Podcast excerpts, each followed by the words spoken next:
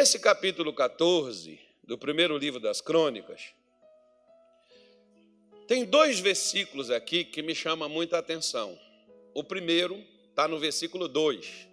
Eu vou deixar o segundo, porque o segundo eu vou entrar para a gente introduzir a próxima semana, que eu vou falar de uma a uma do processo que Deus conduziu Davi do campo para o trono. De trás das malhadas das ovelhas para rei, não só em Jerusalém, porque o reino de Davi se tornou eterno, não acaba, para sempre. Né? Por isso que veio da descendência de Davi, veio o Messias, embora o pessoal está esperando o outro vir, mas ele já veio. Vai vir a segunda vez, vai aparecer, já está quase aparecendo. Porque se não aparecer, esse mundo vai pirar, porque o mundo já está doido. Né? O mundo não está girando, ele está capotando. Né? O negócio está feio, a coisa está a coisa está brava. Mas esse versículo aí, por exemplo, diz assim: olha, entendeu Davi. O que, que ele entendeu?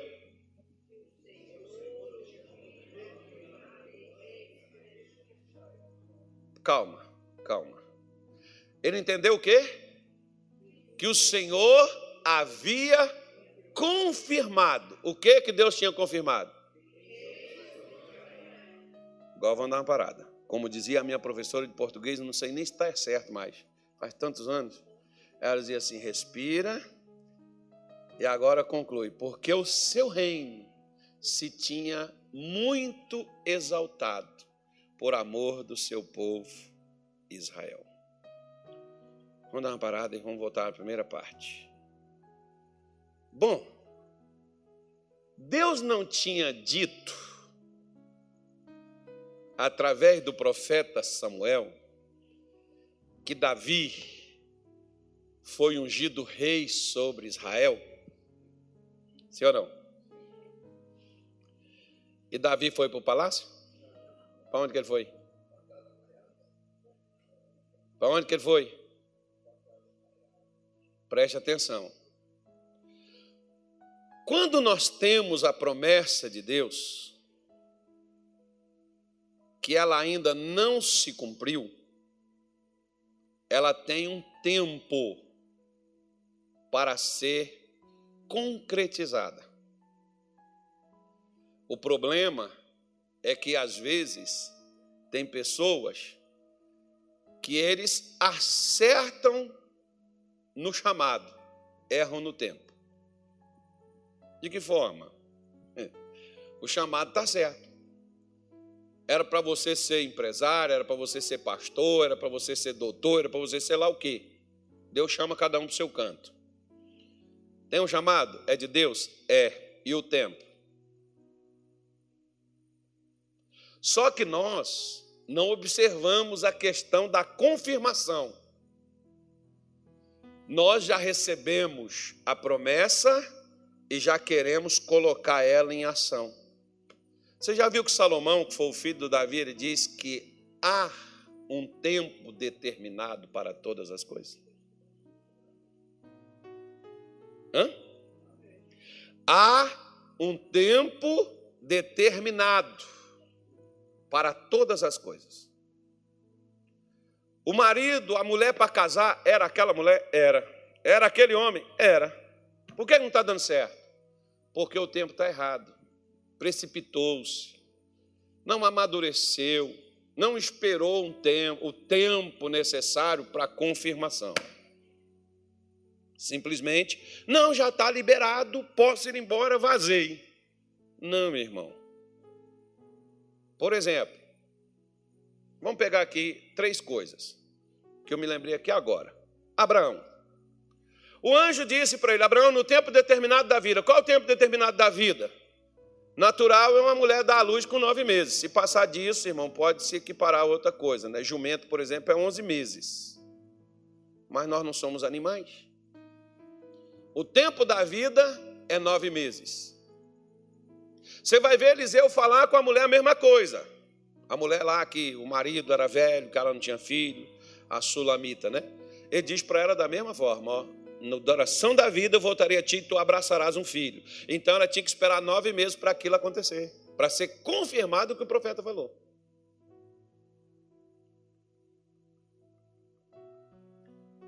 Quer a terceira? Eu te dou um ou quero que dou a terceira ou a quarta? Já que nós estamos falando só de mulher, lembra de Isabel, a mulher de Zacarias, a mãe do João Batista? A mesma coisa o anjo falou para ela, ainda disse que o Zacarias ficaria mudo até a criança nascer. Deu um tempo. E quando a criança nasceu, foi perguntar para o pai, ele escreveu no chão. E falou João, ou Johanan, né? Aí a criança, aí o camarada voltou a falar. Ou seja, Deus não tinha prometido? Tinha, mas nove meses depois ele foi cumprir.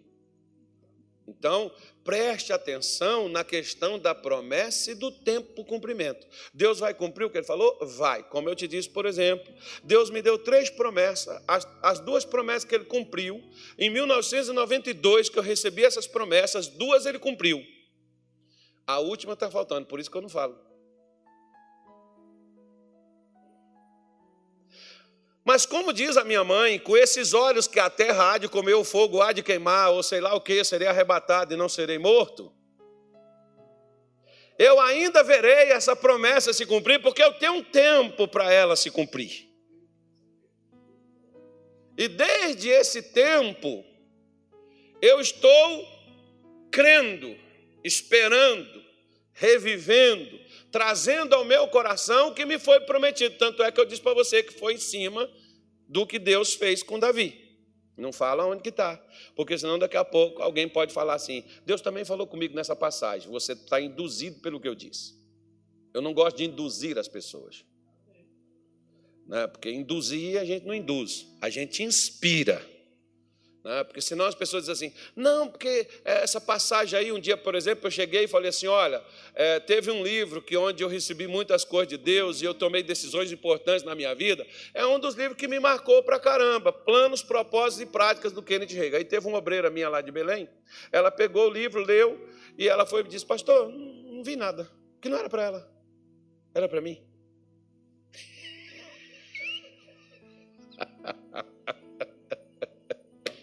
Já viu, já viu aqueles hinos, por exemplo, que a pessoa tem gente que se abre, se derrama, canta, e tem aquele outro que está assim com cara de defunto? Cara de paisagem, né? É melhor assim. Não está morto, não. Está só com cara de paisagem. Parece que. Não, não, ah, eu canto. Eu tenho um hino, por exemplo, de vez em quando eu coloco para me ouvir e eu choro, irmão eu bato na parede, eu bato no chão, eu canto com o cantor também. Não sei se alguém está me ouvindo, que não me interessa também. Que se estiver me ouvindo, vai lá, nossa, como está desentuado. Não estou cantando para ele.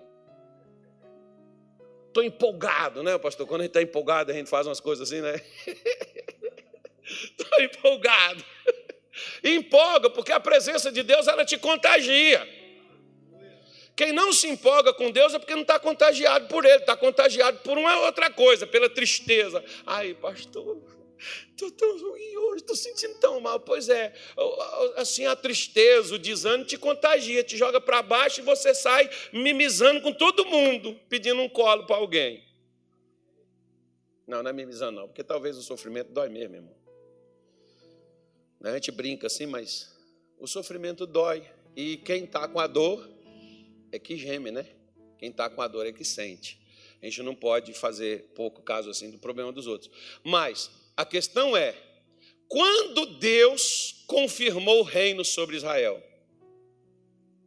E quando Deus confirma a promessa dele sobre a sua vida, não é quando ele te deu a promessa, é quando você entendeu a promessa. Promessa, nós temos mais de 8 mil promessas na Bíblia, segundo alguns estudantes dizem por aí, né? Estudantes não, alguns teólogos, é 8 mil e uma fração de promessas. E às vezes a gente não tem uma promessa que nos foi dada especificamente, a gente não tem um cumprimento dela. Como, por exemplo, boa parte dos cristãos né, Jesus prometeu que não nos deixariam órfãos, mas enviaria sobre nós a promessa do Pai. Qual é a promessa do Pai? O Espírito Santo. E por que tem cristão que não tem o Espírito Santo? Por quê? Ah, mas Deus deixou o Espírito Santo para a igreja. Então por que, que a igreja não tem? Porque as pessoas pensam que é só vir para a igreja pedir um azeite, que é só vir para a igreja cantar, que é só orar, ler a Bíblia. Não, você precisa entender. Você só vai ter de Deus não é o que ele te prometeu, é o que você entende que ele lhe forneceu, que ele lhe deu. Você vê, por exemplo, ó, Lucas 24, depois se você quiser ver, são os discípulos no caminho de Emaús, vai triste da vida, um reclamando com o outro, poxa, a gente achou que era ele que ia livrar a nossa vida, que ia tirar, iluminar as nossas coisas, a gente estava até feliz, ele ressuscitou morto, ele curou, levantou defunto, ele curou leproso, ele expulsou demônios, ele tinha uma palavra como nenhum outro tem, ele ensinava a gente, mas agora ele morreu, já é o terceiro dia, e eles estão pregando para quem?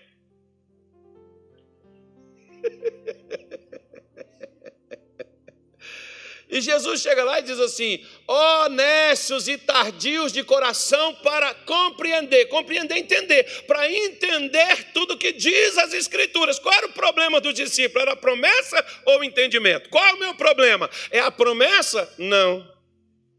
É o entendimento, irmão. O meu povo sofre por causa de quê? Porque não ora. Você está vindo orar, poxa? Se você está vindo aqui sexta-feira você não está orando, pelo menos você está presente aqui recebendo oração. Então Deus reclamou que eles não oravam? Não. Deus reclamou que era falta de jejum? Também não. Deus reclamou que era falta de cântico, louvor? Também não. Mas Deus falou: sofre porque não tem entendimento. Então eu preciso pegar a promessa e entender. Eu me lembro, por exemplo, que eu chorava, irmão, que eu dizia assim: Deus, o que quer dizer? Até hoje, o que quer dizer isso? O que eu não vejo que está aqui nessas letras escritas? E eu não enxergo. Não enxergo porque eu não estou lendo? Estou. Mas entendo? Não. Então não estou vendo. Porque o que eu não vejo eu não posso afirmar. Por que, que quando a gente entende algo, a gente fala com convicção e defende a ideia que a gente tem? Por quê? Porque você entendeu. Você está falando de uma coisa com propriedade, você não está falando de uma coisa que você ouviu dizer. Você está falando de uma coisa que deu a você uma confiança, uma ousadia, uma certeza.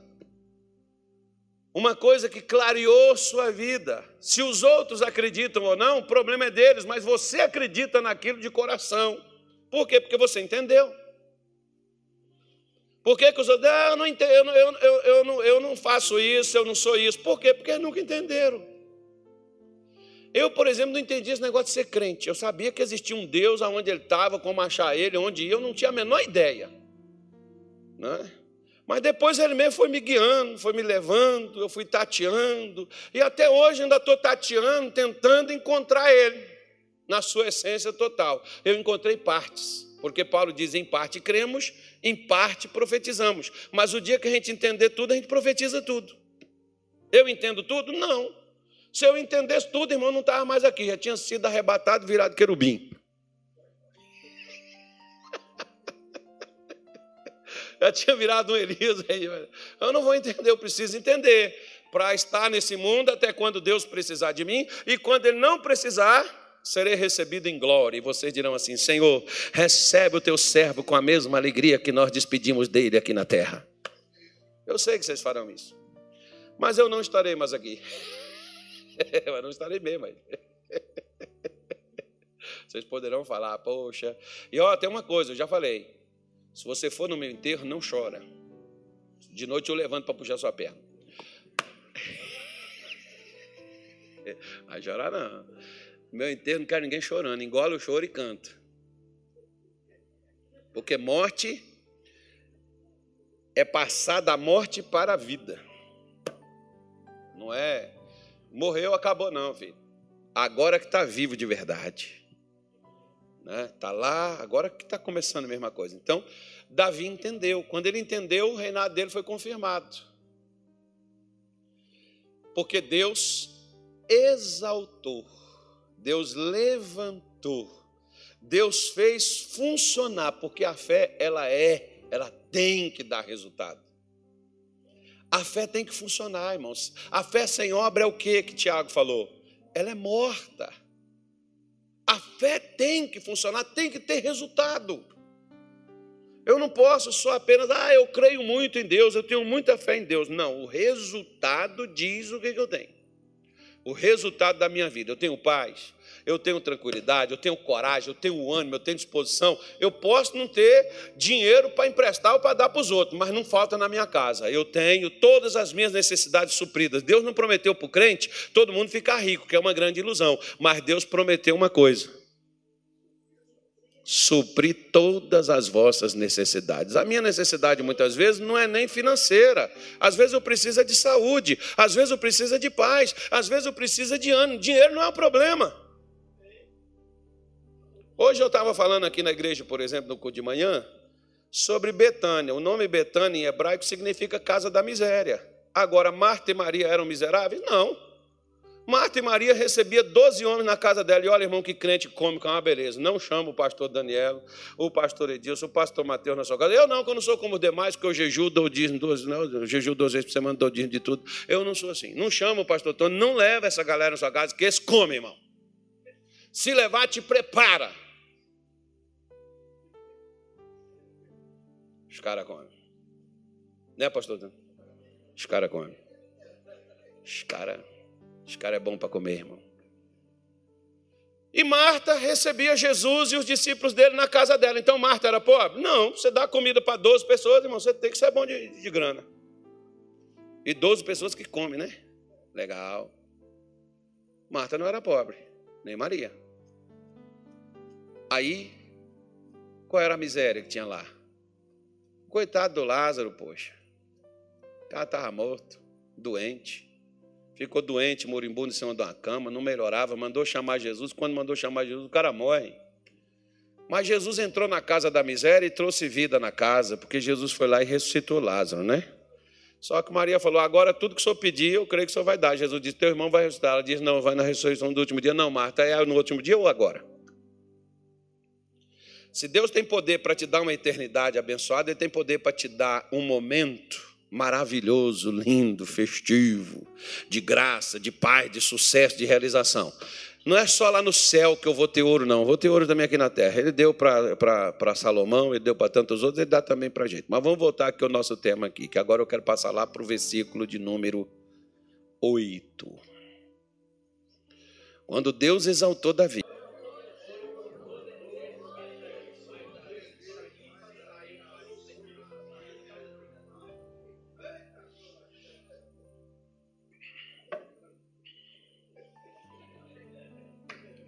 Deus confirmou o reino de Davi, não foi? Davi, a promessa que foi dado lá nos tempos de Samuel, Samuel já estava até morto, irmão. A promessa se cumpriu agora. Agora você vai reinar. Davi recebeu três unções, é essas três unções que eu vou falar sobre elas, eu não vou colocar nada em você, porque Deus te unge não é com óleo, Deus te unge é com Espírito Santo e poder. O óleo é apenas uma simbologia, eu não sou contra que as pessoas façam atos de fé, eu já fiz, mas não preciso colocar o óleo em você, porque eu não sou dono do Espírito Santo, eu posso ser dono do azeite, a gente compra e paga, o azeite está ali. Mas eu não posso comprar o Espírito Santo. O Espírito Santo só Jesus detém ele. E Jesus vai te dar ele. Do mesmo jeito, cada unção que Deus deu para Davi, eu vou falar para elas por que, que Deus deu três unção para ele até ele se tornar o rei. Diga assim: eu vou receber as três unções e eu vou começar a reinar. Porque quando você não reina, irmão, vão te prender. Tem gente que está preso. Está preso no quê? Tem gente que está presa até na dúvida. Ah, pastor, eu não sei o que, que Deus quer de mim. Não sei o que, que Deus quer que eu faça. Os anos estão passando, tu está dentro da igreja e não sabe para onde vai. E não sabe o que fazer. Eu fico besta, sabe, com essas coisas. E o pior é que tem umas pessoas que elas vêm comigo querendo que eu saiba o que, que é para elas fazer. Porque elas mesmas que têm que saber o que, que é que é para elas fazerem. E elas não sabem. Né? E quando eu falo o que é para fazer, ele não quer. Aí você entende bem, vamos, vamos lá por parte. Quando Davi entendeu que Deus confirmou o reino dele, ele assumiu o seu legado, o seu chamado. Ele falou: agora eu vou reinar, porque Deus liberou. Agora Deus não deu só a unção, Deus liberou para fazer. Deixa eu te, falar, te contar uma coisa. Primeiro culto que eu entrei na igreja, eu ouvi uma voz atrás de mim, eu procacei e olhei. Claro que eu vou falar isso aqui, tem gente que não vai acreditar. Para mim, não importa se você acredita, se você não acredita. Aliás, hoje tem pastor que, quando ele me conta umas experiências assim espiritual, ele já me pergunta assim: Você acredita nisso? Ai, irmão, Jesus amado, eu fico até. Gente do céu, um pastor perguntar assim: Você acredita que Deus fala? Não, irmão, eu acredito que Deus mata. Ele não fala, né? É porque a situação hoje está tão drástica que os caras não estão nem acreditando que Deus fala. Aí eu estou sentado lá atrás. Vê se demônio vai falar isso. Vai falar assim: ah, mas você nem era de Jesus, você estava perturbadão, podia estar tá doidão, irmão, malucão. Mas Deus fala. Deus fala para quê? Fala para consertar. Fala para posicionar, fala para dar direção. Ele usa? Usar não, mas falar e fala. Ele não usou o, o, o gadareno lá que estava doidinho, coitado, perturbadão. Mas Jesus foi lá falar com ele. Então, calma aí. Eu estou sentado lá atrás, não tinha ninguém. Eu olhei para um lado, olhei para o outro, não tinha ninguém perto de mim. E uma voz me disse assim: já era para você estar lá em cima, e agora que você chegou aqui. Por quê? porque quando eu tinha 11 anos de idade, eu comecei a ser evangelizado. Eu debochei, virei as costas e não quis. Eu ainda era uma criança.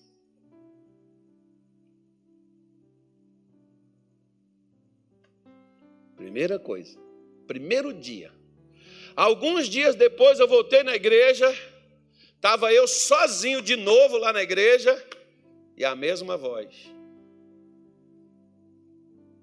já era para você estar lá em cima e você ainda está aqui. Por isso que eu cheguei para minha mulher e falei assim: Eu vou me batizar. Minha mulher foi usada por Deus sem saber. Que ela virou e disse assim: Você vai batizar? Você não acha que está muito cedo, não? Você não tem que esperar mais um pouco, ver se é isso mesmo que você quer. Eu falei para ela: Não sei você, mas eu sei que é isso eu quero isso e eu vou. E ela disse assim: É, você vai querer batizar, daqui a pouco você quer ser obreiro, daqui a pouco você quer pastor. E eu não quero ser mulher de pastor, não, que mulher de pastor não, só vive só igual mulher de médico. Eu falei, gente, como é que ela sabe? Eu não tinha falado com ninguém. Eu não disse para você que tem coisa que Deus fala com você que você não tem que falar com ninguém? Até cumprir? Fiquei calado também, não falei que eu tinha ouvido nada, não. Simplesmente cheguei lá, meu pastor, e falei assim: quando vai ter batismo, pastor? Eu acho que eu fui um dos únicos caras que chegou a pressionar o pastor para ser batizado, irmão, que é pouco. Porque o Daniel, por exemplo, chama, chama, chama, tem gente que aceita e depois não vai. Brincadeira, Daniela. Todo pastor faz isso. Né? Eu tenho que zoar alguém, irmão.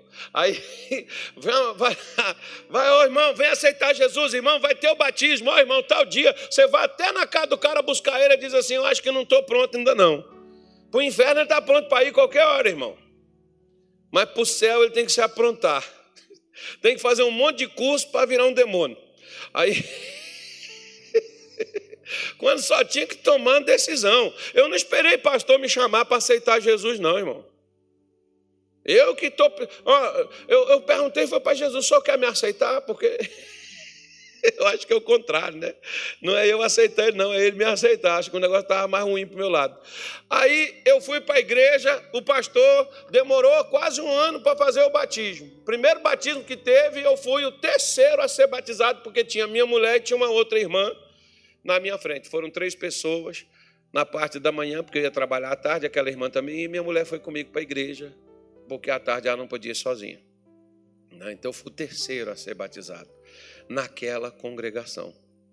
E já cheguei para o meu pastor e falei assim: estou à sua disposição, o que, que o senhor quer que eu faça? Ele disse: vai lavar o banheiro da igreja, cuida do banheiro para mim. Limpinho, deixa limpinho.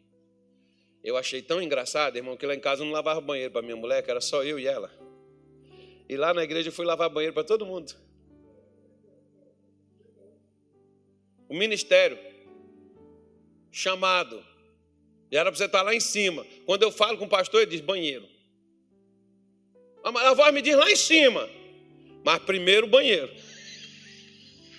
Depois tu vai. Tem um processo, filho. Respeita o processo. Tem gente que não respeita o processo, irmão. Tem gente que quer o milagre. Promessa se cumpre de acordo com o processo. Não é o milagre, é o processo. Você tem que seguir o processo. A mesma coisa. Davi foi ungido, não foi para o palácio, voltou para trás das ovelhas para trabalhar com as ovelhas do seu pai. Continuou trabalhando no mesmo trabalho que ele sempre exerceu. E o que que Deus estava fazendo? Deus estava preparando Davi espiritualmente, emocionalmente e talvez até fisicamente também.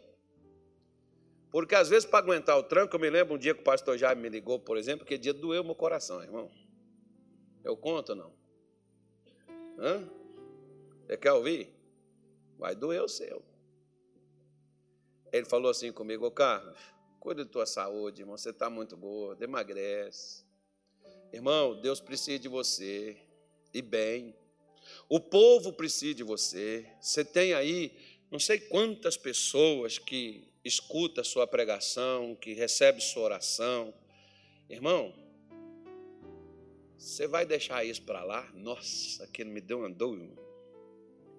Você precisa cuidar da sua saúde, cuidar do seu corpo. Ele não me pediu para ler Bíblia, para orar, para jejuar, porque isso ele sabe que a gente faz. Mas o corpo não tem como eu falar, né, irmão? É só olhar a foto ou o vídeo.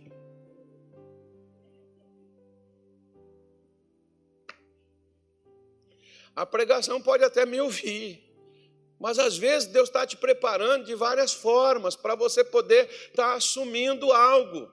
E você só vai assumir quando você estiver preparado. Enquanto você não estiver preparado, Deus não vai te expor. Sabe por quê? Porque Deus não quer passar vergonha com a gente. De colocar hoje amanhã ter que tirar.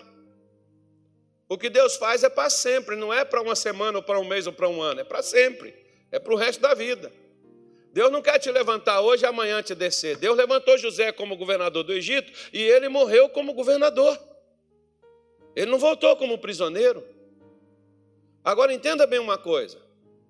Quando os filisteus, antes de Davi ser ungido, os filisteus queriam alguma coisa, estavam preocupados com Davi? Não, Davi morava, a cidade de Ziglag era lá do lado deles, ó, no meio deles, pertinho deles lá. Por que, que eles não foram lá acabar com Davi? Quando eles souberam que o reino de Davi, que Davi havia se tornado rei, quando eles souberam que Davi tinha sido confirmado como rei em toda, porque Davi ele teve três etapas de unção. Quando ele recebeu a terceira unção, que foi a terceira e a última, a capacitação total, não parcial, mas total, quando ele recebe a terceira unção, habilitando ele como rei sobre toda a Israel, e só no reino de Davi que toda Israel foi ocupada, que os, que, que os, os adversários, as nações estrangeiras foram expulsas de lá, foi no reino de Davi. Os caras sabiam que o negócio ia ficar ruim para eles, e o que, que eles fizeram? Eles levantaram pegaram todo o seu exército para fazer o quê?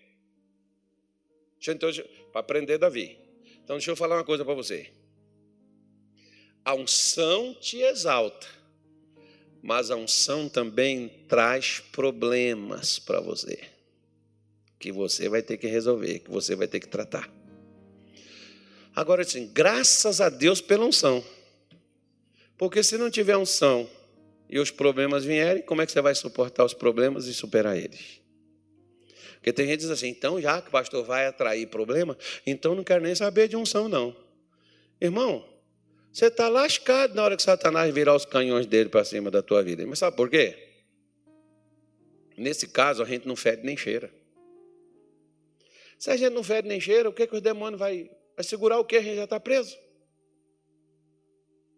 Já está preso na prostração, na aceitação, já está preso já no sentimento, já está preso no fracasso, já não é nada para ninguém nem para mim mesmo. Olha para cá. Ninguém chuta cachorro morto. Olha para cá. A unção de Deus na sua vida vai fazer os inimigos se preocuparem com você e eles vão querer fazer uma coisa contigo. Muitas vezes não é te matar, não, é te prender. Olha para cá. Já viu crente preso na depressão, na ansiedade, na preocupação, na miséria, na falência, na vida conjugal, com a vida destruída e a pessoa se sente inabilitada, incapacitada diante dos problemas. Já viu? Já viu? Já viu crente preso a sentimentos? pornografia, prostituição. Já viu? Esses são de Deus. Lembra de Sansão? Sansão era de Deus, o Espírito Santo usou Sansão várias vezes para arrebentar com esses filisteus aí, ó. Mas uma mulher prende Sansão, Sansão perde seus olhos e fica preso. Sansão, não mataram Sansão. Porque às vezes o diabo não quer te matar, ele quer imobilizar você para que a sua unção não funcione, para que a sua unção não ajude ninguém, nem você mesmo. Quantas pessoas às vezes estão presas a sentimentos, até sentimentos do passado. Você vê o profeta Isaías dizendo assim: Olha, não vos lembreis das coisas passadas, nem considereis as antigas, eis que eu faço nova todas as coisas, por acaso não percebeis, e elas já estão vindo à luz. Isaías está dizendo: Está aí, ó, eu estou querendo fazer algo novo, mas a sua lembrança do passado não deixa o novo chegar. Quem te prendeu? Os filisteus. Que veio um monte do exército dos filisteus contra a tua vida e prendeu você a sentimentos, nos quais você diz assim, por exemplo, quer ver? Ó? Eu já tive pessoas que dizem assim, pastor, obreiro, eu não estou me sentindo muito bem, eu queria um tempo para recuperar a minha saúde. Eles nunca mais voltaram a ser obreiro. Por quê? Porque ele diz assim: Eu não estou capacitado, porque como obreiro eu tinha que estar bem. Quantas vezes tu já veio doente para a igreja, pregar e orar para os outros? Você se preocupa mais com os outros que contigo mesmo. E depois o que aconteceu contigo? Tu morreu? Não, tu está aí. Porque você não vence problema fugindo dele, você vence problema enfrentando ele. Quando Davi viu que os caras saiu, ele preparou para enfrentar eles. Em outras palavras, você viu, por exemplo, do Golias? Quando Golias veio, Davi se adiantou. Davi não esperou Golias encaminhar, Davi tomou a iniciativa, porque quando você tem unção de Deus, você tem uma ousadia que faz você ir contra o problema, não esconder dele. Problema vem? Não tem problema não. Veio, mas vai embora. Veio, mas vai cair. Por quê? Porque você se você ficar parado, Satanás vai te prender, conforme ele disse. Tem gente que está preso a sentimentos. Está preso a comportamentos, mas pastor, lembra daquela mulher que a Bíblia diz assim, ó, Lucas capítulo 13, ela era filha de quem? De quem que ela era filha? Ela era de Deus, aquela mulher. Jesus diria em outras palavras, ela é santa. Mas como é que ela estava, irmão? Satanás aprendeu. Ela não era de Deus, mas estava presa. Você não é de Deus? Verifique se tu não está preso.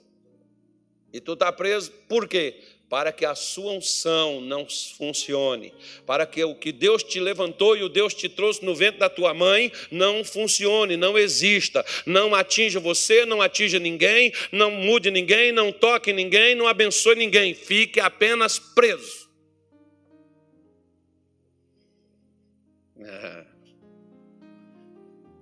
Olha, olha para a sua vida espiritual para você ver. Se você não está preso a medo. Ah, pastor, não sei, sabes que eu pequei, eu caí. Não vê que Paulo diz para a igreja de Roma? Nenhuma condenação há para quem está em Cristo Jesus. Quantos crentes estão tá dentro da igreja e está condenado? Por quê? Porque fez besteira. E, não, e Satanás prendeu, ó, você é crente e você fez isso. Como é que você é crente, está na igreja e você faz uma coisa dessa? Acabou, filho. Eu já tive pastor, por exemplo, que o diabo lançou condenação quando ele estava orando para uma pessoa, o diabo lançou condenação e o pastor fala assim: Pastor, eu não consigo fazer, não, pede outro para fazer aqui. Por quê? Ah, irmão, você não pediu a Deus perdão? Pedi, está tá perdoado, você parou de fazer? Parei. Mas por que, que não está funcionando? Porque Satanás prendeu a unção. Quantos crentes estão com a unção presa? Porque se você está preso, a unção que está sobre a sua vida está presa. Não tem a mulher do fluxo de sangue, quando ela tocou em Jesus, o que é que saiu dele? O que é que saiu dele? Saiu unção, irmão. Saiu poder. Saiu virtude. A unção estava em quem? Estava em Jesus. E se não sai? Se Jesus tivesse preso, ela ia tocar em Jesus e sair o quê? Nada. Ela continuaria presa. Já entendeu o problema quando a pessoa ora por alguém e continua do mesmo jeito, irmão? E vem outro e ora e o negócio funciona? Qual é o problema? Aquela outra pessoa não é de Deus? Não, ela é de Deus. Ela pode ser igual a mulher do, de, de Lucas 13. É filha de Abraão, é de Jesus, é de Deus. Mas a unção está presa. Se a unção está presa, o sujeito também que está nela está preso. Se o sujeito que está nela está preso, a unção também não funciona. Mas diga assim: Deus vai me liberar. Não, irmão, fala com mais fé assim: Deus vai me liberar.